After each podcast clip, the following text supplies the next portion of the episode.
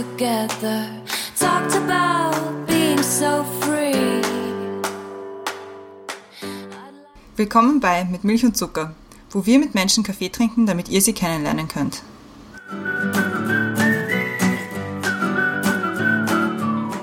Willkommen zurück bei Mit Milch und Zucker. Neue Woche, neue Folge. Wir sind wieder auf Zoom, aus bekannten Gründen, immer noch. Im Fenster über mir ist wieder die Brenda. Hallo Brenda. Hallo. Ich bin auch wieder da. Mein Name ist Christiane und unsere heutige Gästin befindet sich im Fenster unter mir. Das ist die Dana. Hi Dana. Hallo, freut mich da zu sein. Freut uns, dass du hergekommen bist zu uns. Kurz zu deiner Person. Du bist 26 Jahre alt und Gründerin von Yes You Are Creepy. Außerdem bist du eine Cat Mom, wie man jetzt auch gut sieht bei Zoom, wo dann dein Kätzchen so die ganze Zeit herumläuft. Und eine ehemalige Schulkollegin von mir. Ein bisschen zu Yes You Are Creepy, damit man auch weiß, was genau das für eine Plattform ist. In der Beschreibung, die ich gefunden habe, steht, für Männer, die sich fragen, was man heutzutage überhaupt noch darf, vor allem aber für Frauen, die etwas zu sagen haben. Eine Plattform, die eine Möglichkeit bietet, ihre Geschichte von sexueller Belästigung zu erzählen. Damit sind wir eigentlich schon ganz gut im Thema, das die Brenda jetzt erklären wird. Wir haben uns gedacht, wir nehmen als Überschrift, als Thema, das wird man wohl noch sagen dürfen, warum wir noch immer reden müssen und was sexuelle Belästigung eigentlich ist. Bis wir mit Milch und Zucker gegründet haben, war unsere erste Idee, so ein bisschen so etwas Ähnliches zu machen und eine Plattform nur für Frauen zu machen, wo sie erzählen können, welche Übergriffe ihnen widerfahren sind, was ihnen passiert ist und überhaupt so einen, so einen Raum für Frauen zu bieten wie man eigentlich seit zwei Jahren hören kann, ist unser Konzept in eine andere Richtung gegangen. Aber es gibt Gott sei Dank Menschen, die so ähnliche Konzepte realisiert haben, nämlich zum Beispiel die Dana. Und wir wollen eigentlich darüber reden, was sexuelle Belästigung ist, was für Geschichten dich finden, äh, wie du auf die Idee gekommen bist. Ja, wir bräuchten, glaube ich, wieder einen Bullshit-Button für blöde Fragen, die man stellen kann. Wir werden sie heute stellen. Ja, aber ich glaube, es ist ein ganz wichtiges Thema und wahrscheinlich hat jede Frau da was zu erzählen darüber. Aber wie immer fangen wir an mit den Questions to go und die Christiane die erste. Bist du bereit? Ja. Okay. Zeitung oder Zeitschrift? Zeitschrift, weil ich Bilder mag. Welches Buch hast du zuletzt gelesen? Lustigerweise Misogyny heißt das, eine Geschichte des Frauenhasses. Der beste Ratschlag, den du je bekommen hast? Hör auf dein Bauchgefühl. Großstadt oder einsame Insel? Großstadt. Wenn ich einen Tag lang Bundeskanzlerin sein könnte, würde ich als erstes? Gute Frage. Darüber habe ich mir tatsächlich wenig Gedanken gemacht, weil ich gar nicht weiß, was ich dann alles beschließen darf. Aber ich würde mal einen fetten Blaumachtag für alle machen, da wo jeder frei hat und einfach mal sein Leben genießen kann. Team Hund oder Team Katze? Katze. Eine gute Woche ist es, wenn ich fast jeden Tag ausschlafen konnte. Mein Comfort Food ist Pizza. Das erste, was ich nach dem Lockdown mache, ist hoffentlich mal wieder auf ein Konzert gehen.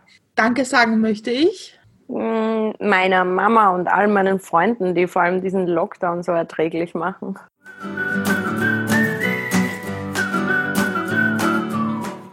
Perfekt, Questions to go gemeistert. Damit wir im Flow drinnen bleiben, im Fragestell-Flow, gleich mal die erste mit Milch- und Zuckerfrage hinterher. Und zwar, was ist oder war denn ein guter Kaffee für dich? Ich habe den besten Kaffee getrunken in Piran. Das ist, uh. ich glaube, in Slowenien war das. Da waren wir nämlich eigentlich in Kroatien auf Urlaub und sind einmal über die Grenze. Und der Kaffee war so sagenhaft gut, dass ich mir drei Cappuccinos hintereinander reingeknallt habe. Und dann war ich auch ein bisschen zittrig unterwegs tatsächlich, aber es war es absolut wert. Und was hat den Kaffee so gut gemacht? Es war einfach so ein unfassbar cremiger Milchschaum. Mhm. Köstlich. Piran ist aber auch schön. Es ist auch, glaube ich, die Umgebung macht es dann schon aus, oder? Ja, natürlich. Wir sind in der Sonne gesessen auf einem großen Platz und es war herrlich, natürlich. Das kann man sich gar nicht vorstellen, wie jetzt im Winter alle eingesperrt zu Hause. Ja, oh, das sind so ah, die schönen alten Zeiten. Es wirkt wirklich sehr weit weg. um auch so ein bisschen ins Thema einzuleiten, wenn dich jemand fragt, was Yes You Are Creepy macht, was, was erzählst du da? Für mich ist es eigentlich ein Safe Space online wo man über seine Erfahrungen eben mit sexueller Belästigung sprechen kann. Und das ist für mich ein Riesenspektrum. Das kann schon bei einem sehr suspekten oder aufdringlichen Blick beginnen und Ende nirgendwo in Wahrheit. Und es ist für mich einfach wahnsinnig wichtig, dass Frauen sich teilweise in solchen Beiträgen wiederfinden, weil ich sehr oft die Rückmeldung natürlich bekommen habe, wow, mir ist das auch passiert und ich habe das niemandem erzählt und ich dachte, ich übertreibe. Aber jetzt stellt sich raus, ich habe nicht übertrieben und das ist tatsächlich nicht okay. Also das ist ganz wichtig für mich. Sieht es oft, dass sich die Frauen schämen für die Dinge, die, die passiert sind? Es passiert schon oft, dass Frauen sagen, sie haben sich lange geschämt, darüber zu sprechen. Mhm. Und natürlich gibt es dann auch immer wieder so Geschichten, wo Frauen tatsächlich sagen, in der Situation hat ihnen eigentlich ihr Bauchgefühl schon gesagt, ah, da stimmt irgendwas nicht, der kommt mir seltsam vor. Und was dann ganz oft passiert, ist, dass man aus falscher Höflichkeit der Sache nicht aus dem Weg geht. Wenn man sich denkt, boah, und wenn das jetzt eigentlich aber eher ein normaler Kerl ist und ich stehe da irgendwie so auffällig auf und gehe weg, dann fühlt der sich ja total vor den Kopf gestoßen. Also das war ganz oft Thema auch. Ist es nicht auch oft, wie die, um die Umgebung dann reagiert? So. Das, das ist ein Riesenteil. Da war ich selber schon in Situationen, die absolut grausig waren und wo ich dann auch nicht fassen konnte, dass eigentlich sehr wenig Zivilcourage da war und sehr wenig Bereitschaft von den Leuten, die um mich herum waren, da tatsächlich zu helfen und was zu machen. Liegt das auch daran, dass manchmal Frauen vielleicht zu spät oder, oder nicht deutlich genug nach Hilfe bitten? Ich glaube nicht unbedingt, weil es gibt natürlich tatsächlich Situationen, ähm, was auch mir und Freundinnen passiert ist, als ich zum Beispiel gekellnert habe, wo ein älterer Herr mir beim Abkassieren an die Hüfte gegriffen hat und ich ziemlich laut gesagt habe, hey, können Sie mich bitte nicht anfassen? Mhm. Und da war dann die Reaktion viel mehr, hey, das ist ein Stammgast und das kannst du dem doch netter sagen. Und eigentlich sehr wenig Verständnis von Seiten der Chefs und von Seiten der anderen Leute. Und mir ist es auch ein paar Mal passiert, leider auch auf Partys oder so, dass ich gemerkt habe, sobald man sich laut macht, macht man sich tatsächlich auch, auch oft sehr unbeliebt irgendwie. Ja. Ist ja auch dieses, ja, bis seid ihr so Brüder, das ist eigentlich so schwierig oder so, oder? Schwierig ist ähm, ein guter Punkt. Also ich habe das auch bei einer Homeparty mal erlebt. Da ist ein Typ mir ziemlich zugestiegen, also auch immer sehr nahe gekommen, kein Personal Space gelassen beim Reden und er war schon relativ betrunken. Und dann hat er, als ich auf Toilette war, die hatten so eine Klokette, mhm. wo dann immer so ein Spalt ist, wenn man die Tür öffnet. Mhm. Und er fand das wahnsinnig lustig, da irgendwie anzureißen und mit dem Spalt herumzuspielen, was wahnsinnig unangenehm ist, wenn du am Klo sitzt und du weißt, da draußen ist eine Party voll mit Leuten. Und dann bin ich halt ziemlich wütend raus und habe gesagt, hey, was soll der Scheiß? Und er ist dann wieder her und hat mich halt wieder angefasst. Und dann habe ich ziemlich laut gebrüllt, greif mich nicht an, du widerlicher Vollidiot, geh einfach weg, weil ich war schon so angewidert. Und da kam dann ganz viel, hey, sei nicht so, das ist eigentlich so ein lieber Kerl und der meint das nicht so und der ist einfach betrunken und wenn er betrunken ist, dann wird er so, also passiert schon oft tatsächlich. Es wird ja auch oft von den, eben so, so wie du es beschreibst, wird von den Umständen oft irgendwie relativiert, gerade wenn irgendwie auch noch Alkohol im Spiel ist oder irgendwas anderes, sagen, ja, aber das ist ja nur, weil er jetzt betrunken ist oder sonst irgendwas. Die Frauen, die dir die Geschichten schreiben, die schreiben ja nicht nur wahrscheinlich die Geschichte, sondern auch, warum sie das jetzt loswerden wollen. Kommt es da auch vor, dass sie sagen, ich, ich traue mich das jetzt aus einem bestimmten Grund? Ja, natürlich. Also bei massiveren Geschichten geht es mehr darum, dass sie dann auch sagen, ich habe so und so viele Jahre gebraucht, um überhaupt damit rauszugehen. Ich hatte schon Mädels, die gesagt haben, es war wahnsinnig wichtig, das irgendwie aufzuschreiben für mich, weil das für mich so ein bisschen was hatte, wie es mir selber von der Seele schreiben. Und natürlich, dass es super wichtig ist, darüber zu reden und auch mal zu sagen, das ist passiert und ich finde es nicht okay. Und ich glaube, dass das andere Menschen auch erleben und das auch nicht schön finden. Ja, vor allem, dass, dass, dass Frauen nicht alleine sind, dass es andere Frauen gibt, die durchaus mhm. auch sagen, das ist mir auch passiert und das geht so nicht. Ja. Genau, ja. Also Christian, ich habe da eine, eine regelmäßige Unterhaltung mit Freunden von uns, über die, denen gar nicht bewusst war, wie das zum Beispiel ist, für Frauen U-Bahn zu fahren. Mhm.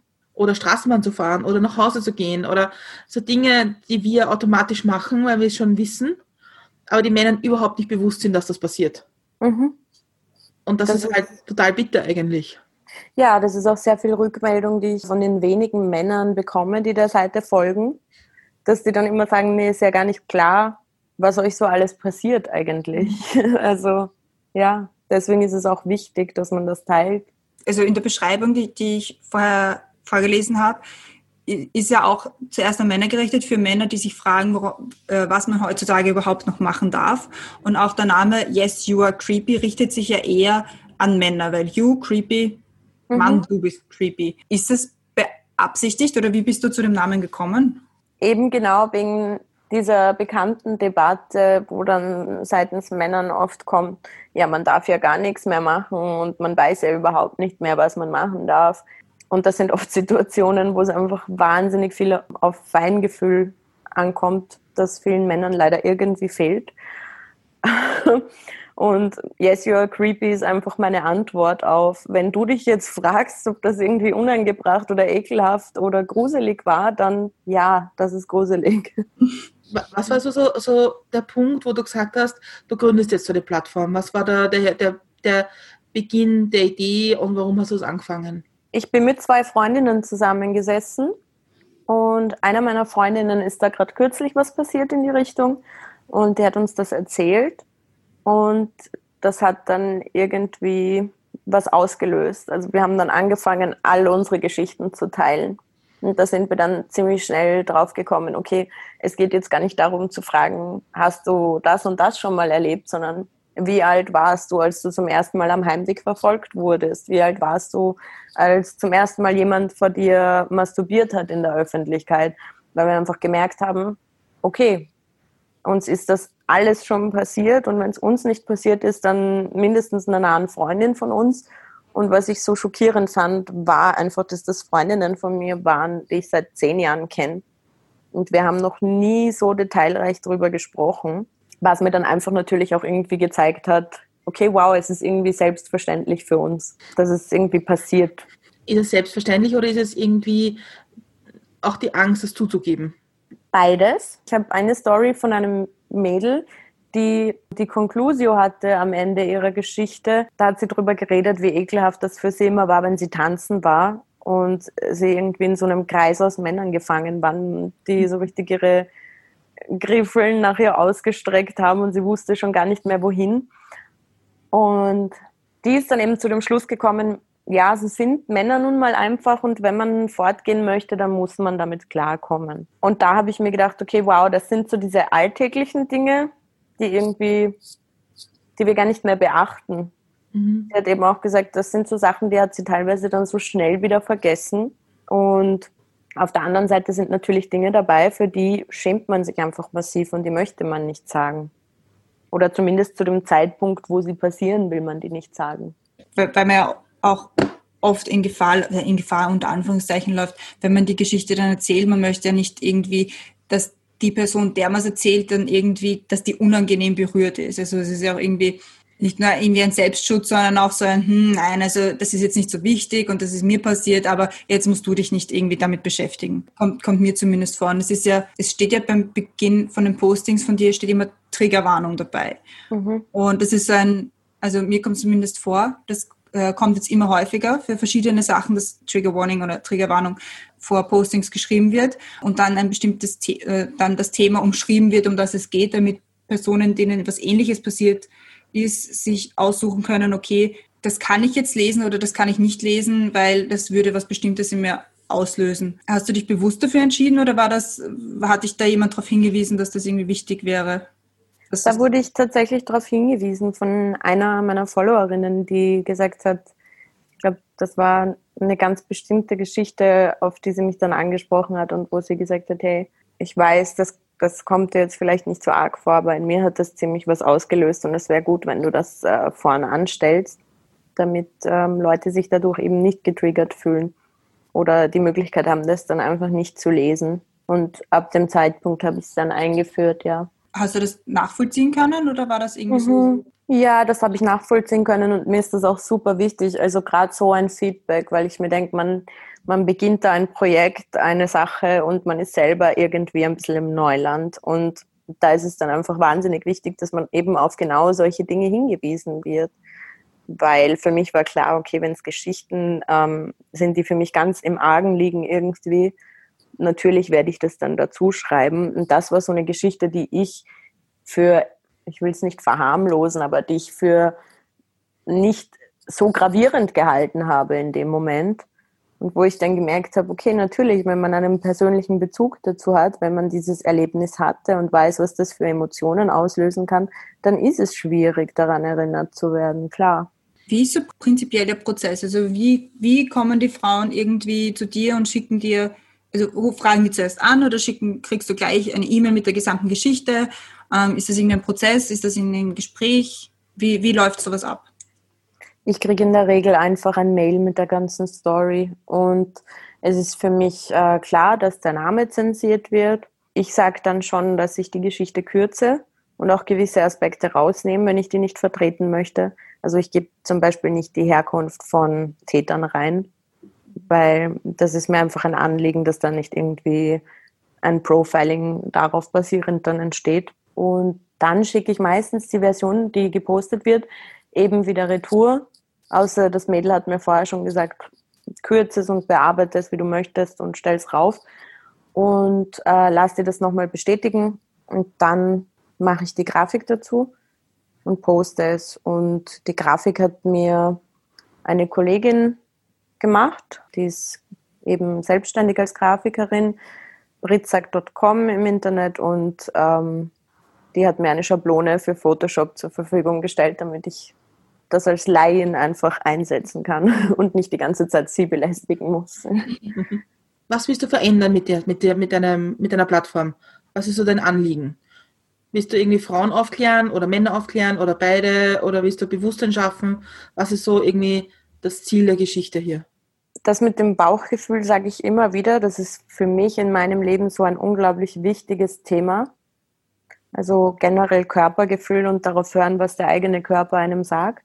Und wie ich ja schon angesprochen habe, passiert das ganz oft in solchen Situationen, dass Frauen kurz davor ein ganz eigenartiges Gespür dafür haben, dass gleich was passieren könnte, was nicht in Ordnung ist. Und für mich ist wichtig, diese Geschichten zu lesen, zu sehen, was sind die Vorzeichen, in welchen Situationen können solche Dinge passieren. Kann natürlich immer passieren. Aber dann grundsätzlich ihr eigenes äh, Bauchgefühl zu stärken und zu sagen, wenn mir was komisch vorkommt, dann ist es völlig legitim, dass ich darauf reagiere und mich in Sicherheit bringe. Das ist mir wahnsinnig wichtig.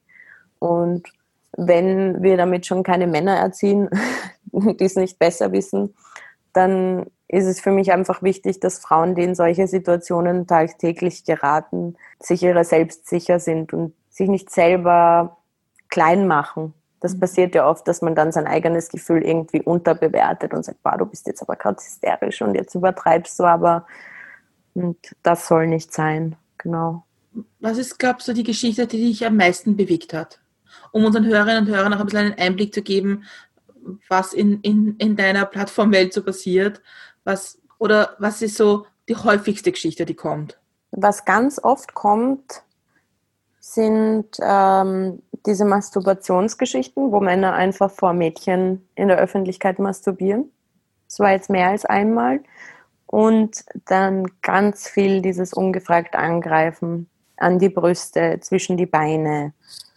Und das bewegt mich natürlich selber sehr, weil mir das auch passiert ist, als ich minderjährig war, also als ich 14 war.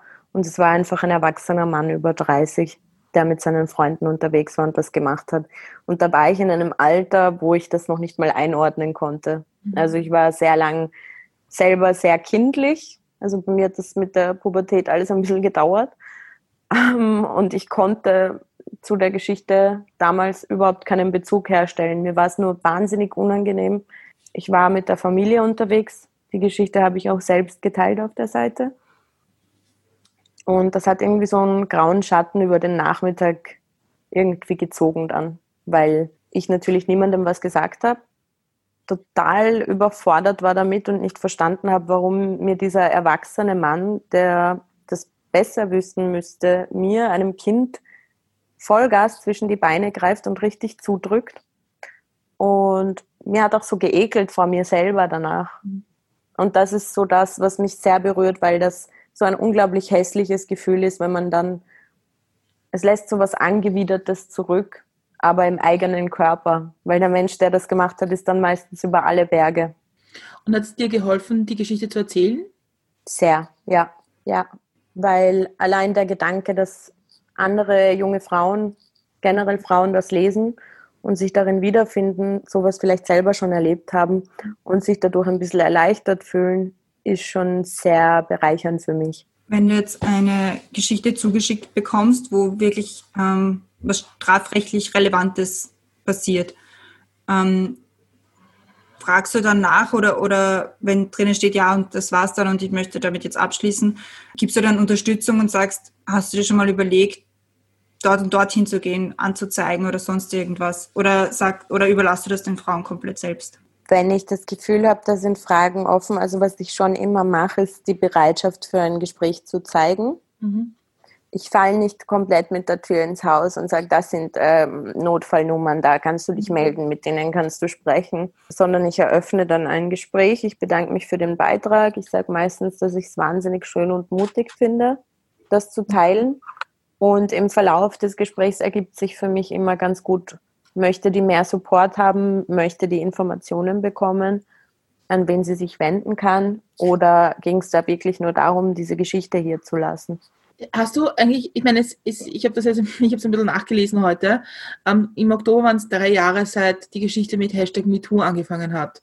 Mhm. Hat das was für deine Plattform verändert, dass, dass Frauen bereiter waren, über ihre Geschichte zu sprechen?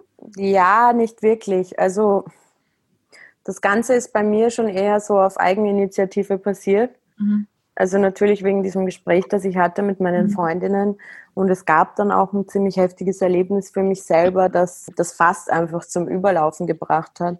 Also für mich war es einfach gar nicht so dass ich mich befreiter gefühlt habe, dadurch, dass ich gesehen habe, dass es schon passiert und dass es so eine Bewegung schon gibt, sondern ich konnte nicht mehr anders. Ich war an einem Punkt, wo ich mir gedacht habe, da ist so ein unglaublicher Pegel an Frust in mir und wenn ich nicht irgendwas mache, um daran was zu verändern oder zum Positiven zu arbeiten, dann bleibe ich zurück mit dieser Wut und das möchte ich nicht. Wie war die Reaktion von deinem Umfeld, wie du dann angefangen hast, doch wirklich drüber zu, äh, erstens mal selber drüber zu reden und ähm, dann auch die Plattform gegründet hast, war das eher dann so in die Richtung, wie es auch bei MeToo war, so, ja, jetzt äh, seid jetzt einmal für 20 Minuten hysterisch und dann kriegt es euch wieder ein? Oder war das eher supportive? Nein, das war sehr supportive, aber da muss man natürlich auch sagen, ich bin in meiner kleinen Filterbubble mit Leuten, die ich über die Jahre sehr bewusst ausgewählt habe und die in meinem Umfeld sind und denen ich vertraue. Und von denen ist nur Positives und Rückenwind gekommen natürlich. Es gab ein paar Trolls, die ich aber nicht kannte, die sich so ein bisschen am Profil herumgetrieben haben. Aber von Leuten, die ich kannte, gab es eigentlich nur Thumbs up und Support. Ja. Und diese Trolls, wie bist du mit denen umgegangen? Ähm, haben die die dumme Nachrichten geschickt oder, oder Kommentare oder was war da die Geschichte? Meistens irgendwelche komischen Artikel, von nicht seriösen Seiten, wo sie irgendwelche eigenartigen Theorien mir näher bringen wollten, die darauf zurücklaufen, dass Frauen irgendwie selber schuld dran sind, wenn solche Dinge passieren. Und wenn ich das Gefühl hatte, ich möchte nicht, dass dieser Mensch Zugriff auf das Profil hat, ich mag nicht, dass der sich rumtreibt, dass der Zugriff auf die Geschichten hat, die da geteilt werden und was einfach sehr sensible Sachen sind, dann habe ich den komplett blockiert, weil möchte ich nicht da haben einfach. Ich meine, ich glaube, das ist das Problem, dass dann bei solchen, bei solchen Plattformen oder bei solchen Geschichten ist, dass Männer immer das Bedürfnis haben zu erklären, warum das jetzt alles irgendwie ein Blödsinn ist, was Frauen glauben. Mhm. Die alles so nicht ist und in Wahrheit entweder Frauen selber schuld sind oder es eh verdient haben. Ja, oder es war ja nur ein Kompliment. Ja, also das hast du, das, das hatten wir auch schon angesprochen, dieses Relativieren das mhm. passiert schon sehr oft. Also auch wenn du Geschichten erzählst, wo du sehr erzürnt über was bist. Ich hatte das mal, da war ich in der Sauna und da ist danach ein Typ auf mich zugekommen, als ich mich gerade geduscht habe nach der Sauna und nichts anhatte im Endeffekt. Und hat mich gefragt, wo ich, wo ich herkomme und dass ja die, die schönsten Frauen aus dem Orient kommen. Und es war einfach wahnsinnig unangenehm, weil der so dreimal so alt war wie ich. Und ich habe das dann halt Freunden erzählt, mit denen ich schwimmen war. Und die haben am Anfang halt so, haha, der alte Depp da drüben und haben das nicht so ganz ernst genommen, bis ich dann wirklich mit Nachdruck gesagt habe, du, das ist einfach wahnsinnig unangebracht und unangenehm in so einer Situation. Das geht nicht. Mhm. Also da war es dann schon irgendwie notwendig, nochmal zu erklären, was ist die emotionale Ebene dahinter und wie fühlt man sich in so einer Situation. Gehst du prinzipiell, mit, also jetzt nicht mit der Situation, weil schon allein, dass man irgendwie nackt unter der Dusche steht und jemand einen anquatscht, ist schon mega weird. Aber mhm. prinzipiell, wenn man, es gibt es ja überall, also selbst wenn es irgendwie im, ich denke mal, wenn man am Nordpol ist und von oben bis unten voll mit Winterjacken ganz dick eingepackt, selbst da bist du wahrscheinlich nicht davor gefeit, dass irgendjemand irgendwas Dummes sagt. Mhm. Ähm, wie würdest du dann eher dem Mann auch sagen, so, das war jetzt sehr übergriffig und äh, bitte gehen Sie weg? Oder, oder würdest du das eher ignorieren? Ich finde, was sowas anbelangt, möchte ich keine Ratschläge geben, weil es mir sehr wichtig ist zu unterstreichen, wenn so eine unangenehme Situation passiert, weil da gibt es auch immer diesen, diesen starken Gegendruck, oder? Du musst da jetzt die Heldin sein, du musst dich laut machen für dich und auch für andere Frauen und diesen Mann erziehen und ihm erklären, das geht nicht so, so dieses, du musst mit dem Fuß stampfen und sagen, hey, ähm, musst du nicht keiner muss die Heldin spielen. Es ist okay, wenn man überfordert ist mit einer Situation, wenn man sich nicht sicher fühlt, wenn man sich bedrängt fühlt, dass man sich einfach aus der Situation rausbegibt. Und ich mache das auch je nach Tagesverfassung dann, wie es gerade emotional für mich geht eigentlich. Mhm. Ich glaube, man kann schon sagen, was schon wichtig ist, dass Frauen sich nicht fühlen, dass sie was falsch gemacht haben. Mhm egal was, egal was jeder, jede, jeder von uns macht, ist es richtig. Ja. ja. Und ich glaube, genau. das, das ist ja das, was anamnestisch oft fehlt, dass es kein, kein Rezept gibt, mhm. aber im Prinzip das, das Einzige, was wir machen können, ist, äh, andere Frauen zu warnen und zu sagen, hey, das ist passiert. Ja? Und das, mhm. Ich glaube, das ist auch super wichtig, dass man sich gegenseitig warnt, wenn es Personen gibt, in einem Bekanntenkreis, wo solche Dinge passieren, dass man anderen Frauen sagt, hey, pass auf, das, die und die Erfahrung habe ich mit dem gemacht, einfach um sie zu schützen, mhm. wenn man dazu in der Lage ist. Aber in so einer Situation schuldet man niemandem was. Man muss da lediglich für sein leibliches Wohl sorgen. Das ist das Allerwichtigste. Und wie man mhm. das macht, ob man jetzt äh, schweigt oder verschreckt davonläuft oder ob man sagt, hey du Arsch, Mhm. Das bleibt einem selber überlassen und da gibt es kein falsch oder richtig. Unterscheidest du eigentlich bei Geschichten oder auch bei, bei den Themen, die, die dich erreichen, zwischen Sexismus und Belästigung? Ich bewerte es grundsätzlich nicht. Ich werd, also mhm. ich stelle die Geschichten meistens einfach raus. Mhm. Was ich schon jetzt öfter gemacht habe, war so kleine Quizzes beziehungsweise so Questionnaires in den Stories, wenn es Beiträge waren, die ich auch gesellschaftlich relevant fand. Zum Beispiel? Mm, es gab einen Beitrag, wo ein Mädel tatsächlich in der Schule von ihrer Lehrerin ähm, slut geschämt und diszipliniert wurde, mhm. weil äh, der Native Speaker, ein über 20 Jahre alter Mann, den sie in der Klasse hatten zu dem Zeitpunkt, scheinbar ziemlich unverschämt auf die Brüste von diesem jungen Mädchen gestarrt hat und sich dann nicht auf den Unterricht konzentrieren konnte. Und die Lehrerin hat in der Situation halt gemeint, es macht Sinn, dem Mädel zu sagen, sie soll sie nicht mehr so anziehen, damit der Native Speaker länger bei ihnen bleiben kann, anstatt dem jungen Mann zu sagen, dass er seinen Blick ähm, angemessen kontrollieren soll. Und das fand ich dann wahnsinnig wichtig, auch mit den Followern darüber zu sprechen. Mhm. Gab es solche Vorfälle bei euch in der Schule? Aber viel wichtiger, wie ist sowas in der Schule thematisiert worden oder ist sowas überhaupt thematisiert worden? Die Frage nach sexueller Belästigung, die Frage nach Consent wurde im Aufklärungsunterricht auf sowas eingegangen. Mhm. Also genau, wenn es für mich aus solchen Geschichten dann sehr relevante Beiträge, also Themen entspringen, dann möchte ich mir das schon nochmal genauer anschauen mit den Leuten auch. Ich finde es ja ob man jetzt in einer Schulklasse ist, im Job ist, in einem Verein ist, wo auch immer, ja, umso größer das Verhältnis Männer zu Frauen ist, umso klassischer passieren manche Dinge, mhm. finde ich. Ja. Und ich habe immer das Gefühl, umso, umso weniger Frauen sind, umso mehr fühlen sich Männer, was sie, was sie alles noch dürfen. Ja. Mhm. Und da geht es dann oft eher in die Form von Sexismus als von Belästigung, würde ich jetzt mal sagen. Aber das sind auch diese klassischen Sachen, wo Männer nicht sehen, wie verletzend das sein kann. Ja, also das sind einfach Strukturen, die sich teilweise ähm, ganz, ganz lange irgendwie natürlich eingebrannt haben, auch in so Systemen. Ich, also das ist im, im angloamerikanischen Raum schon viel größer das Thema, nämlich die Frage nach, nach dem männlichen Privileg in der Gesellschaft, weil Männer das auch gar nicht sehen. Ja, Männer sehen gar nicht, wenn in einer Gruppe von zehn Menschen zwei Frauen sehen, dass die Frauen nicht zu Wort kommen werden. Genau, also das, das fand ich auch sehr spannend. Ich habe damals für meine Backarbeit auch Frauen interviewt, die höhere Positionen, also Managementpositionen in Medienunternehmen hatten.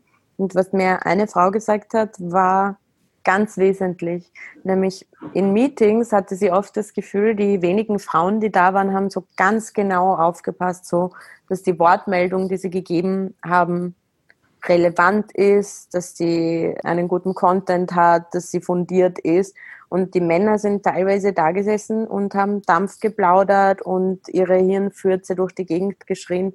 So sehr frei und völlig ungehindert. Und sie hat gesagt, bei ihr selber war einfach oft die Angst da, boah, wenn ich das jetzt sage, dann, dann muss das stimmen und dann darf das nichts Blödes sein, weil das muss dann Hand und Fuß haben, wo sie dann mhm. irgendwann gemerkt hat, diesen Druck haben ihre Kollegen nicht. Findest du, sollten in solchen Situationen, oder was ist deine Meinung dazu? Es wird ja oft gesagt, so, verhalte dich wie ein Mann und mach einfach genau das Gleiche. Und ich finde, das ist teilweise, ich finde das, ich weiß nicht, ich finde das irgendwie immer komisch. Also ich, ich höre das schon immer wieder, oder zumindest dieses, naja, was würde ein Mann an deiner Stelle machen? Und ich finde mhm. das, ich finde einfach die Aussage ein bisschen problematisch, weil warum warum soll ich mich jetzt so verhalten wie ein Mann, um akzeptiert zu sein oder in einer Gruppe akzeptiert zu sein? Ich glaube, der springende Punkt ist einfach eine gewisse Beharrlichkeit zu behalten, wenn man in einem Berufsfeld gesehen werden möchte oder sich auch durchsetzen möchte.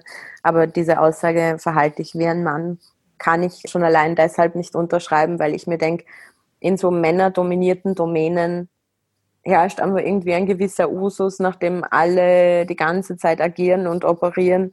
Mhm. Und ich sehe nicht die Lösung darin, dass Frauen sich daran anpassen und jetzt sich genauso verhalten. Ich sehe es viel wichtiger, bei sich selber zu bleiben und beim eigenen Standpunkt zu bleiben und sich nicht zu verbiegen und sich trotzdem durchzusetzen. Weil sonst verändert sich ja nichts daran, wie es ist. Also so eine Geschichte, die ich letztens irgendwann erzählt habe. Das ist ja so, wenn man in so einer Gruppe ist, wo viele Männer sind und wenig Frauen und irgendwann macht den Vorschlag, machen wir eine Gruppe für Frauen. Das mhm. ist ja eigentlich maximal drei Wortmeldungen dauert, bis kommt von irgendeinem Mann, wir machen keine Männergruppe. Mhm. Und es ist ja, es gibt es genau so Beispiele, ganz viele, wo, wo man schon weiß, wie Männer reagieren werden. Das ist absehbar. Mhm. Und das Lustige ist ja dann, wenn man Männer irgendwie sagt, irgendwie denen das vorhersagt oder schon sagt, hey, ist es eigentlich aufgefallen, dass Männer sagen, naja, ist auch wahr. Also ich glaube, Männer auch gar nicht wahrnehmen, dass Frauen auch in Gruppen und in Klassen und in Vorlesungssälen total marginalisiert werden, weil sie einfach nicht so dieses Alpha-Tier-Ding haben. Ich glaube grundsätzlich schon, dass da irgendwie eine sehr große Erwartungshaltung an Frauen oft vorherrscht. Generell, wie wir uns in Räumen verhalten, wie wir miteinander tun. Und was man auch wirklich sagen muss, und das haben mir auch Frauen gesagt im Zuge der Interviews, die ich für meine Backarbeit gemacht habe, Männer backen sich gegenseitig, koste es, was wolle. Und mhm. die helfen sich und ja. die machen sich keine Gedanken drüber, mach, macht mir das meine Position irgendwie streitig, wenn ich diesem Typen da jetzt auch helfe, da reinzukommen oder ist er überhaupt qualifiziert genug? Da ist die Bereitschaft viel mehr da, zu sagen, ich helfe dir hoch und bring dich auf mein Level und in, in meinen Reigen natürlich, weil auch die Angst nicht da ist, weil dieses Gefühl von Platz haben einfach mhm. viel mehr verspürt wird gebe ich dir vollkommen recht. Also ist, man merkt es ja, also man merkt es überall, dass sich Männer gegenseitig helfen und, und unterstützen und, und draufhieven, wo es nur geht. Ich glaube, dass das bei Frauen deswegen vielleicht noch nicht ganz so angekommen ist oder so praktiziert wird. Oft nicht immer, mhm. weil es bei Frauen immer so einen vorgeschriebenen Platz gibt, weil es heißt, okay, wir haben jetzt hier diese zehn Positionen, davon sind mindestens zwei Frauen. Und das heißt für alle, okay, das sind zwei Frauen. Und wenn ich jetzt eine von den zwei Frauen bin, dann will ich diese eine von den zwei Frauen bleiben und nicht schauen müssen, weil es niemand weiterdenkt, es, könnten, es sind mindestens zwei, es können auch drei, vier, fünf, es könnten zehn sein. Und natürlich auch wegen, wegen dieser Reaktionen auch. Also wenn sich dann Seilschaften bilden unter Frauen oder Frauen, die sich gegenseitig supporten und unterstützen, wie ja gerade eben auch gesagt wurde, dann, dann von der Brenda eben, dann, dann kommt einem da oft so wahnsinnig viel Zynismus entgegen oder so erwartbare Haltungen dazu. Ich finde ja schon bezeichnend, das Vordringlichste, wo man, wo man Frauen bedenken kann oder, oder sichtbar machen kann, ist in der Sprache. Und wir diskutieren noch immer, ob Gendern okay ist oder nicht. Mhm. Und es gibt noch immer wahnsinnig viele Männer, die sagen, ja, ich meine, nee, das ist, wir haben es immer schon so gesagt und wir meinen die Frauen eh mit. Mhm. Und das finde ich so, so bitter, dass es auch nicht im Bildungssystem mehr angekommen ist, dass das, nein, es ist nicht mitgedacht. Und wenn eine Gruppe von Menschen ist und das sind Frauen und Männer, dann sind auch beide anzusprechen. Mhm. Weil das ist schon die, das erste Sichtbarmachen allein in der Sprache. Ich wurde auch tatsächlich schon einfach mit, mit männlichen Berufsbezeichnungen angesprochen in, in diversen Jobs. Mhm wo ich dann darauf aufmerksam gemacht habe, natürlich, na, in eigentlich. So, bin eine Frau. Finde ich wahnsinnig witzig, dieses Argument, ich meine ja eh mit. Mhm. Man müsste dem eigentlich entgegenhalten, dass man nur noch aus der weiblichen Perspektive schreibt und nur noch in und innen schreibt. Und mhm. wenn sich jemand aufregt, dann sagen, ja, ich meine die Männer ja eigentlich eh auch. Ich habe sie halt nicht geschrieben. Mhm. Und das mhm. ist wahnsinnig schädlich weil natürlich Sprache ja auch die Wahrheit irgendwo abbildet, mhm. aber auch dazu beiträgt, wie wir unsere Welt wahrnehmen. Ja, und das hast du ja oft auch in, in Stellenanzeigen, dass da immer noch nur die männliche Berufsbezeichnung steht. Ich habe heute ein E-Mail bekommen und der hat vorher mit einer Kollegin von mir geschrieben, ein E-Mail, und hat dann mit mir geschrieben und hat konsequent die Kollegin als Kollegin bezeichnet. Der Punkt ist aber, das ist, das ist total schwierig, weil natürlich ist mir auf der Zunge gelegen, ihn anzurufen und sagen, Entschuldigung, aber Sie haben ganz genau gesehen, dass es eine Frau ist, kann man das bitte irgendwie, ja. Aber andersrum ist ein Kunde. Willst mhm. du ausbessern? Ja. Auch schwierig. Ja? Ich habe mich geärgert darüber, weil ich dachte, es ist ein bisschen so, man muss ja auch nicht, man muss ja auch nicht mit dem Panzer drüber fahren und sagen, Sie Trottel, können Sie nicht gescheit lesen. Mhm. Aber im Grunde ist es ganz schwierig, den richtigen Ton zu treffen. Ich antworte dann meistens einfach so, dass ich dann sehr explizit die weibliche Person anschreibe. Irgendwie so ein bisschen wie wenn jemand, äh, weiß nicht, deinen Namen falsch schreibt oder was und du möchtest den nicht direkt ausbessern und antwortest im nächsten Satz mit dem Namen richtig mhm. geschrieben und hoffst, dass der das dann einfach irgendwie ähm, internalisiert und übernimmt. Aber immer passiert es auch nicht. Ich habe ich hab mir das angewöhnt, bei mir passiert das irrsinnig oft, dass ich als sehr geehrter Herr Körner angesch angeschrieben werde, weil das E wird offenbar übersehen nach Christ Christian. Das E ist irrelevant. Dass ich dann schreibe, also wenn ich dann antworte, schreibe ich mit freundlichen Grüßen Frau Christiane Körner. Und dann kommt meistens eh gleich so, oh nein, es tut mir leid, das habe ich überlesen und bla bla. Und das ist dann eh wurscht. Aber dieses E, mein Nemesis. Wir sind schon richtig im Thema, nämlich für unsere zweite große Frage. Und zwar, was kann man von dir lernen? Die wichtigsten Messages, die ich eben auch genannt habe, ist Selbstvertrauen im Sinne von Lernen, seine eigenen Emotionen ernst zu nehmen und auch vor allem wahrzunehmen. Lernen, auf sich zu hören, finde ich ganz wichtig und nicht sich selbst zu übergehen in so vielen Dingen, vor allem wenn es um Männer geht. Und egal, ob das jetzt im Beruf ist oder in zwischenmenschlichen Beziehungen, man muss nicht immer einen Kopf-an-Kopf-Rennen veranstalten oder mit jedem Mann streiten wegen jedem Blödsinn. Man muss nicht so viel Energie immer aufwenden. Es, es soll kein ewiger Kampf werden, aber was oft passiert, ist, dass man sehr bewusst klein gehalten wird mit ganz typischen Methoden. Das ist zu emotional. Du bist zu sensibel dafür. Und das stimmt eben nicht. Also mir ist ganz wichtig zu unterstreichen, viele Domänen, vor allem im Berufsleben, sind einfach sehr männerdominiert. Und da haben sich dann gewisse Dinge einfach durchgesetzt und für Männer stimmen die jetzt einfach bis in alle Ewigkeit, weil das teilweise Unternehmen sind, wo vielleicht erst seit 30, 40 Jahren zum ersten Mal eine Frau eine höhere Position hatte, wenn überhaupt so lange, ja. Da ist für mich ganz wichtig, sich nicht überrollen zu lassen von solchen Argumenten. Weil nur weil es nicht deiner Realität entspricht, nur weil es nicht deiner Art entspricht, mit Menschen umzugehen, heißt es nicht, dass deiner jetzt der einzig richtige Weg ist. Und Das möchte ich an jede Frau weitergeben. Wenn dir ein Mann sagt, du bist zu sensibel oder zu emotional, dann bist du es in der Regel meistens nicht, sondern es ist dann meistens eher so, dass der Mann nicht über genug emotionale Intelligenz verfügt, um überhaupt nachzuvollziehen, was du meinst oder wovon du sprichst. Also ich glaube, was man von dir auch lernen kann, ist schon outspoken zu sein und offen zu sein.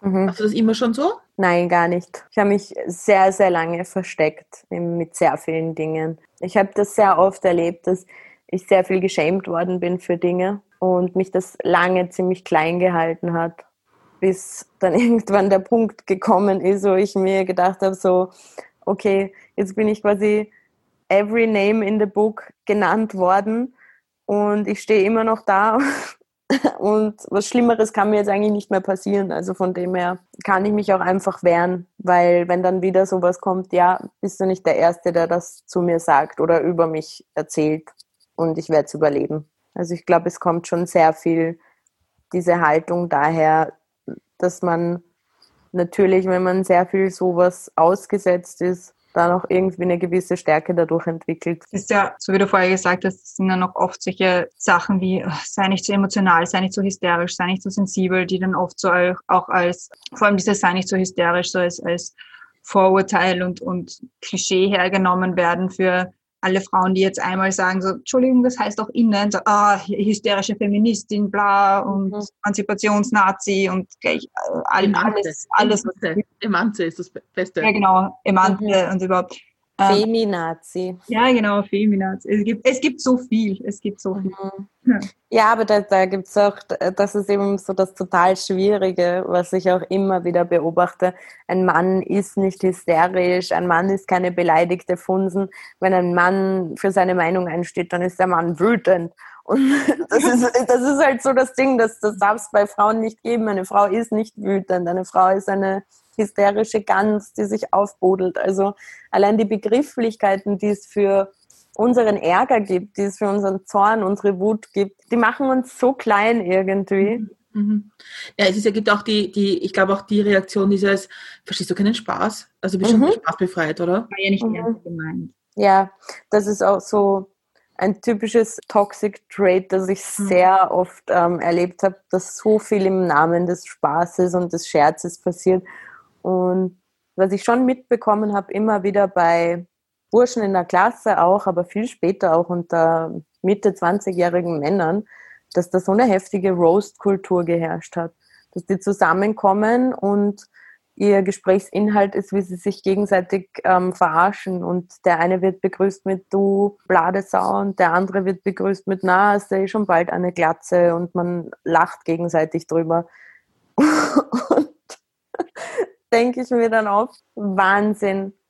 Wie, wie emotional verarmt kann man sein, dass man das als normales Gespräch irgendwie ähm, versteht, was da passiert. Mhm. Vor allem, weil es ja auch so dann wahrscheinlich auch so ist, dass der, der eine sicher nicht irgendwie, hey, servus, wie geht's da, du blade Sau, der will das sicher, also ich kann mir nicht vorstellen, dass einem das wurscht ist. Nein, das ist einem nicht und wurscht. Da genau. wird ganz viel überspielt und ich glaube, ja. da, daran reiben sich Männer dann auch oft, also wenn man das so verallgemeinern darf, wenn es dann Frauen gibt, die sagen, das finde ich nicht lustig. Weil das sind dann gerade die Typen, die von ihren Freunden wahrscheinlich wöchentlich wahnsinnig viel einstecken und sich zwingen, drüber zu lachen und sich dann denken, hä, warum regt die sich auf? Jeder muss schlucken. Also, also so, so ein bisschen dieses, aber nein, muss man nicht. Also man muss sich eigentlich gar nichts sagen lassen von irgendwem. Ja bin ja in in so, nicht einer, leider zwei verrückten Facebook-Gruppen, wo die Leute halt so wahnsinnig witzige Bilder reinposten. Mhm. Und man kann gut sagen, dass zwei Drittel der Bilder wahnsinnig sexistisch sind. Mhm. Und manchmal, wenn ich Zeit habe, dann sage ich schon was dazu und sage, das finde ich einfach nicht als Frau nicht okay und das macht man nicht und das tut man nicht. Das sind nämlich genau die, die auch sagen, diese Ausländer, die zu uns kommen, ja, die unsere Frauen angreifen, das sind die Ärgsten. Die mhm. sich da aufregen, aber gleich in der nächsten Sekunde die ärgsten Sachen posten. Mhm. Und wenn man, wenn man dann was sagt und sagt, das finde ich nicht okay, dann ist immer so, ne, du bist so eine Manze oder sag ich, du bist nicht lustig oder ich glaube, dich hat schon wieder lang keiner flach gelegt oder so. Ja? Mhm was, und was dann folgt, sind dann diverse Dickpics. Mhm. Und das verstehen Männer auch nicht, warum das nicht lustig ist, das zu bekommen. Vor allem verstehe ich nicht, was es Männern bringt.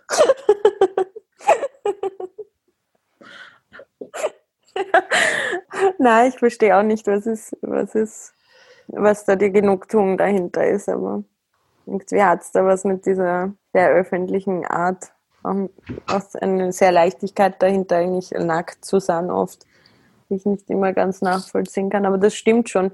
Da, da kommen oft diese, diese Geschichten dann, boah, du bist eben so spaßbefreit und du bist voll die Emanze und nichts ist mehr lustig und nichts darf man mehr. Mhm. Aber wenn mir sowas passiert, dann bestätige ich das meistens relativ sarkastisch, so na, ähm, stimmt schon, ich, ich habe wirklich überhaupt keinen Sinn für Humor. Ich kann, ich kann über nichts lachen. Oder, genau solche Sachen, wenn sie so, die braucht dringend äh, Sex oder was weiß ich, so Mhm. ja, und am neugierigsten bin ich überhaupt auf deinen Schwanz, weil das interessiert mich jetzt am allermeisten. Also da, da muss man einfach sehr trocken kontern, weil es, es geht nicht anders. Einfach ein bisschen, um auch am Silbertablett fortzuführen, was das für ein Bullshit war, der da gerade eigentlich Weil wir ja gerade bei der Frage hat. sind, weil wir gerade bei der Frage sind, was man von dir lernen kann, ähm, könntest du vielleicht ein Buch schreiben für gute Comebacks? Weil ich hätte jetzt mitgeschrieben. Ja, also ich muss sagen, in der Situation fallen mir die auch nicht immer so direkt ein. Aber ich finde es auch teilweise gut, das Naheliegendste zu nehmen.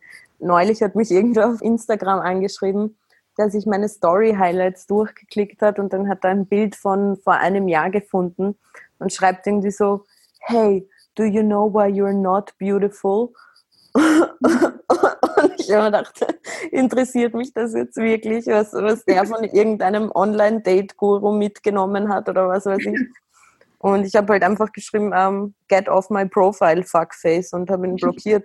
Und manchmal ist das Naheliegendste einfach wirklich zu sagen, bitte verpiss dich, ich habe keinen Nerv dafür. Fertig.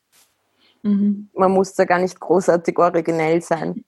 Es klappt manchmal einfach wirklich dem die Hand ins Gesicht zu halten und sagen, nein, danke, wirklich jetzt nicht. Ehrlich. Ist, glaube ich, der beste Weg daraus, weil da schenkst du dem Ganzen dann auch wahnsinnig wenig Beachtung. Mhm. Ich glaube, die leben ja auch oft davon, dass sie bewusst sehr provokant sind, wenn sie solche Meldungen schieben. Und die lieben ja dann nichts mehr, als wenn du dann große feministische Reden hältst und versuchst, sie zu erziehen. Aber jemand, der es nötig hat, sowas zu sagen, der wird auch nach deiner Rede nicht sonderlich viel schlauer sein. Und dem kann man dann auch einfach sagen, okay, weißt du was, das ist mir meine Zeit gerade nicht wert. Wenn wir mal den, den Spieß umdrehen, wa was bringt dich zum Lachen? Also so, so manche Dickpics zum Beispiel, die ich empfangen habe, fand ich urlustig. Aber was mich zum Lachen bringt, ist eigentlich ein spitzfindiger Humor, der eben nicht darauf beruht, dass man irgendwen kränken oder beleidigen muss. Ich finde, Humor ist nämlich vor allem dann gekonnt, wenn er sich nicht darauf ausruht, dass er sich über irgendwen lustig machen muss. Ich mag furztrockene Leute. Also die gar nicht verstehen, dass sie lustig sind in ihrer trockenen Art. Was ist so das, wo du jetzt im Nachhinein sagst, boah, auf das Come- Comeback bin ich immer noch so stolz, das ist, das war Gold, das war super. Ich weiß nicht, die besten hatte ich immer erst so Tage danach, wo ich mir gedacht ah, hätte ich das nur gesagt, Mann, in der Situation. Die Christiane und ich, wir hören ja sehr gerne einen Podcast, der Guilty Feminist. Mhm. Und da kann man wahnsinnig viel mitnehmen, weil die am Anfang immer machen eine Runde I'm a Feminist But und dann irgendwie auch eigentlich dar- darauf eingehen, dass man manchmal sich auch nicht feministisch verhalten kann, das ist okay. Mhm. Und da geht es auch wirklich oft darum, einfach blöde Anmachen, Situationen, wo man sich unwohl fühlt, wo man natürlich auf Papier sagt, ich sollte jetzt sagen, du blöder Sexist und Mhm. tschüss. Aber wo man aus irgendwelchen Gründen, und die muss man auch nicht begründen, einfach Ja. manchmal lieber sich zurücknimmt. Ja.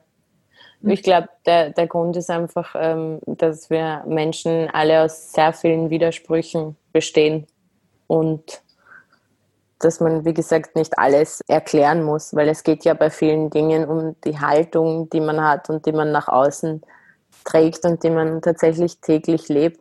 Wenn ich jetzt ins Fitnessstudio gehe und mir dann gern irgendwie irgendeinen heftigen Deutschrap dabei reinziehe, aber danach ist die Sache für mich gegessen und ich betrachte mich selber dann trotzdem nicht als geldgeile Schlampe und sehe auch keine anderen Frauen so, dann bedarf das keiner weiteren Erklärung, dann war das einfach eine Mut in dem Moment. Was sind deiner Meinung nach prinzipiell so Klischees im Bereich Feminismus, feministischer Aktivismus, die zwar da sind, aber die halt so überhaupt nicht stimmen? Ich erlebe das bei mir selber oft, weil ich sehr schnell in eine Schublade gesteckt wird. Also weil man mir nicht unbedingt diese feministische Geisteshaltung zutraut. Ich habe meine Gelfingernägel und ich habe meine nachgezeichneten Augenbrauen und ich habe meine falschen Wimpern-Extensions und ich glaube, eins der gängigsten Klischees ist, dass wir eine Bande von achselbehaarter BH-Verweigerinnen sind, die, keine Ahnung, keinen Wert auf Körperhygiene legen oder was weiß ich. Also ich, ich krieg schon oft, ich werde schon oft sehr schnell in eine Schublade gesteckt, zum Beispiel aufgrund meines Äußeren. Wie reagierst du darauf? Oder ist dir das wurscht? Das ist mir relativ egal. Also ich finde es dann immer nur lustig. Also ich reagiere hauptsächlich darauf, wenn Leute dann sagen, boah, ich habe dich ja ganz anders eingeschätzt. Du bist ja ganz anders, als ich gedacht habe. Dann frage ich meistens, aha, okay, und was hast du dir gedacht und wie bin ich? Und dann kommt meistens eh so diese Erklärung, na, ich habe mir am Anfang gedacht, du bist irgendwie so eine Tussi oder was weiß ich. Und dann sage ich meistens einfach nur, ah, okay, hast du da was gelernt, ha? Das war's dann eigentlich, weil kannst du nicht mehr dazu sagen in Wahrheit. So, das muss eh jeder für sich selbst rausfinden, dieses Don't judge a book by its cover. Das ist das Schlimme, dass ganz vielen Frauen der Feminismus oder der Aktivismus abgesprochen wird. Ob das jetzt mhm. Frauen, wie du sagst, die, die, die Astuces wahrgenommen werden, denen man die Intelligenz irgendwie ein bisschen abspricht, mhm. oder ob es Frauen mit Kopftüchern sind, denen man die Intelligenz abspricht, weil sie ein Kopftuch tragen, ja. Äh, und so weiter und so fort. Also ich glaube, das ist die Liste ganz lang. Ja, und auch Frauen, die sich bewusst dafür entscheiden, nicht zu studieren, keinen Beruf zu erlernen und zu Hause zu bleiben und zu sagen, ich, ich möchte Kinder haben und ich will Hausfrau sein, dass das dann auch oft als sehr antifeministisch verstanden wird. Und mein Feminismus, den ich lebe, ist zum Beispiel einfach leben und leben lassen. Und wenn das eine Person ist, die mit ihrer Entscheidung und mit dem, was sie trägt und mit dem, was sie macht, glücklich ist, dann soll sie das machen. Egal, ob sie nichts anhat oder ob sie wahnsinnig viel anhat. Und egal, ob sie daheim ist oder ob sie Karriere macht. Ich, ich glaube, das, das, Wichtige in dieser Geschichte mit Karriere und Familie ist immer, dass es der Wunsch der Frau ist und nicht mhm. ein, ein, Druck von der Gesellschaft oder von dem Umfeld, würde ich mal sagen. Mhm. Und dann ist es, also soll jeder machen, bitte, jeder machen, was sie will. Ja? Also feel free, finde ich auch ich wollte noch sagen, weil wir jetzt da schon seit einer Stunde ein bisschen über Männer abrenten, dass es natürlich not all men und ja. dass es natürlich auch Männer gibt, die belästigt werden, das darf man auch nicht vergessen. Also die haben auch Platz, also die haben auf meiner Seite auch Platz. Ich würde niemals, ähm, ich war auch schon aktiv dabei, als Männern ziemlich zugestiegen worden ist von Frauen, mhm. wo ich mir überlegt habe, soll ich dem jetzt helfen eigentlich? Und das ist genauso wenig in Ordnung. Es darf kein mhm. Mensch irgendwie belästigt werden. Man soll niemanden zusteigen, man soll nicht übergriffig sein mit anderen Leuten. Die, mhm. Man soll niemanden beleidigen, die, die Personal Boundaries waren. Und ich habe das auch in der Bio von Yes, You're Creepy deswegen vor ein paar Wochen umgeschrieben und das geöffnet für alle Menschen, mhm. denen solche Dinge passiert sind, dass die sich bitte melden sollen, weil mir das eben auch ein Anliegen war. Vor allem, weil es ja auch oft, also ich meine, das, das, da geht es ja über Geschlechtsgrenzen hinweg. Mhm. Nicht nur Männer und Frauen, es ist ja. auch alle Transsexuelle und so weiter. Also da gibt es ja, da ist das, die Bandbreite ja sehr groß. Und mhm. ich glaube, das ist das, was man immer mitnehmen muss, dass kein Mensch ist irgendwie schlecht zu behandeln einfach. Und was ja. man nicht möchte.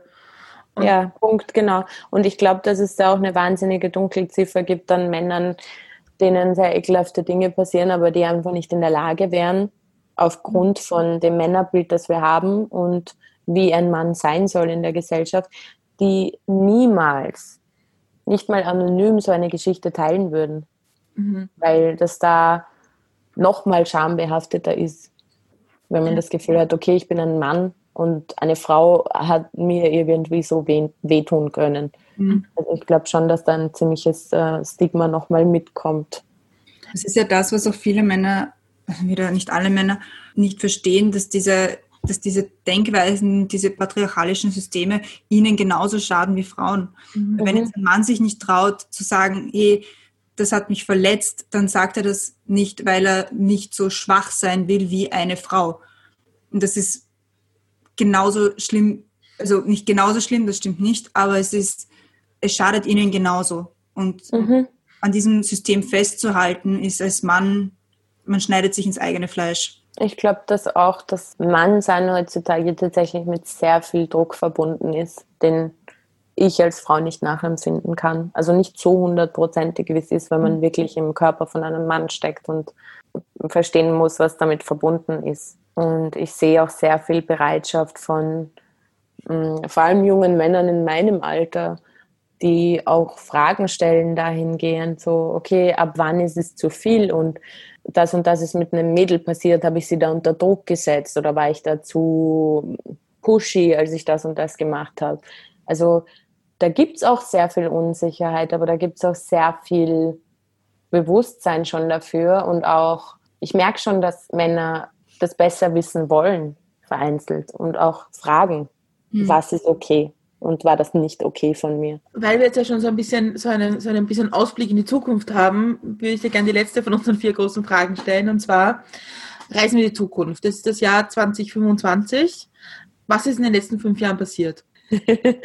Ähm, ich hoffe, wir haben das äh, Coronavirus besiegt und Ja. es, gab, es gab keine weiteren Mutationsformen. Was sonst passiert ist, ich mag nicht schwarzseherisch sein.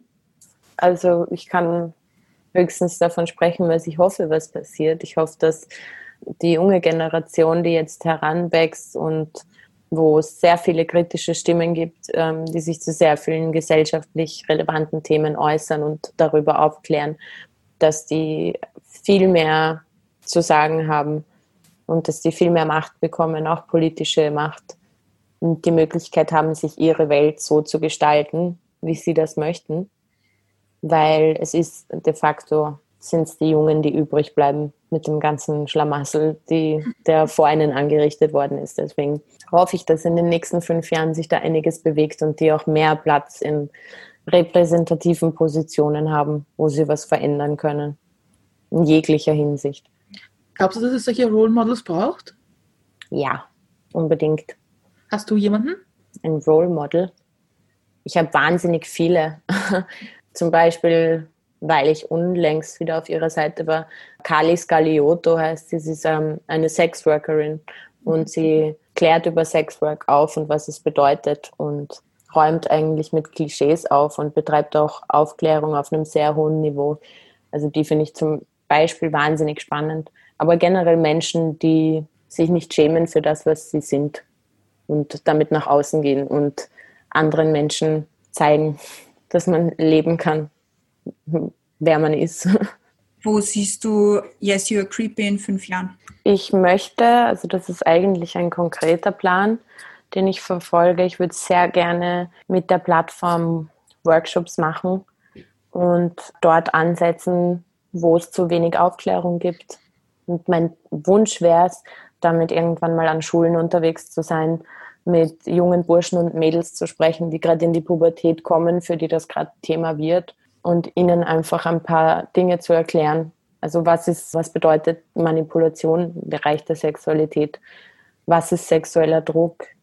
Kann das in, innerhalb von Beziehungen passieren? Also so ganz wichtige Themen, die nicht besprochen werden, wo man dann eher damit beschäftigt ist, äh, Kondome über Gurken zu ziehen und zu erklären, ähm, wie die Fortpflanzung auf biologischer Ebene funktioniert und das war's. Glaubst du, es ist utopisch zu sagen, in fünf Jahren ist die Welt hoffentlich so, dass man eine Plattform wie Yes, You're Creepy gar nicht mehr braucht, weil die Awareness schon so da ist? Fünf Jahre ist vielleicht eine geringe Zeitspanne, weil jetzt sind wir gerade den orangenen Cheeto-Mann losgeworden. also, ich glaube, sagen wir vielleicht 10 bis 15 Jahre. Und dann brauchen wir es vielleicht hoffentlich nicht mehr. Ich glaube, wir würden uns alle wünschen, dass es in fünf Jahren wäre, aber Ja, ich glaube, da braucht es ein bisschen mehr Zeit. Aber ich finde, der orangene Cheeto-Mann ist ein, ein ein guter Abschluss. Äh, dass im Kopf bleibt. so ein Abgang ist auch für mich so ein bisschen der Abschluss von diesem eigenartigen, fürchterlichen Jahr. Ja.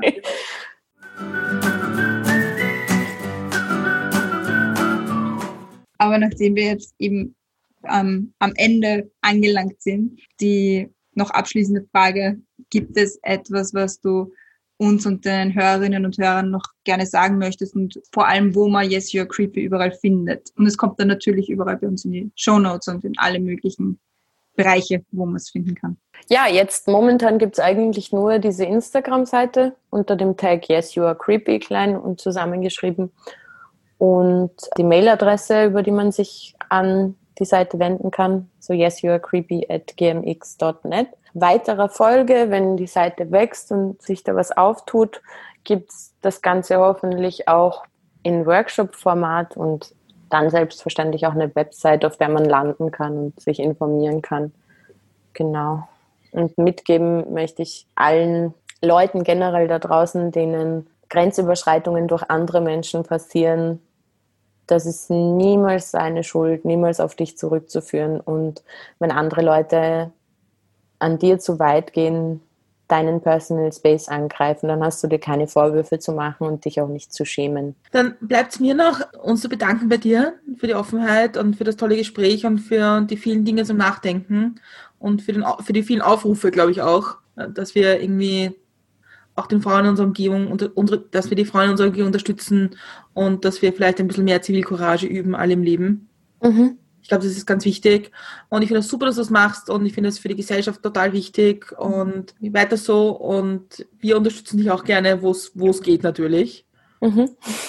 Und damit bleibt mir die allerletzte Frage zu stellen. Und zwar, wie trinkst du jetzt deinen Kaffee? Aktuell trinke ich ihn mit aufgeschäumter Kokosmilch und aus meiner kleinen Bialetti Espresso Kanne. Weil die Kaffeehäuser auch zu sind.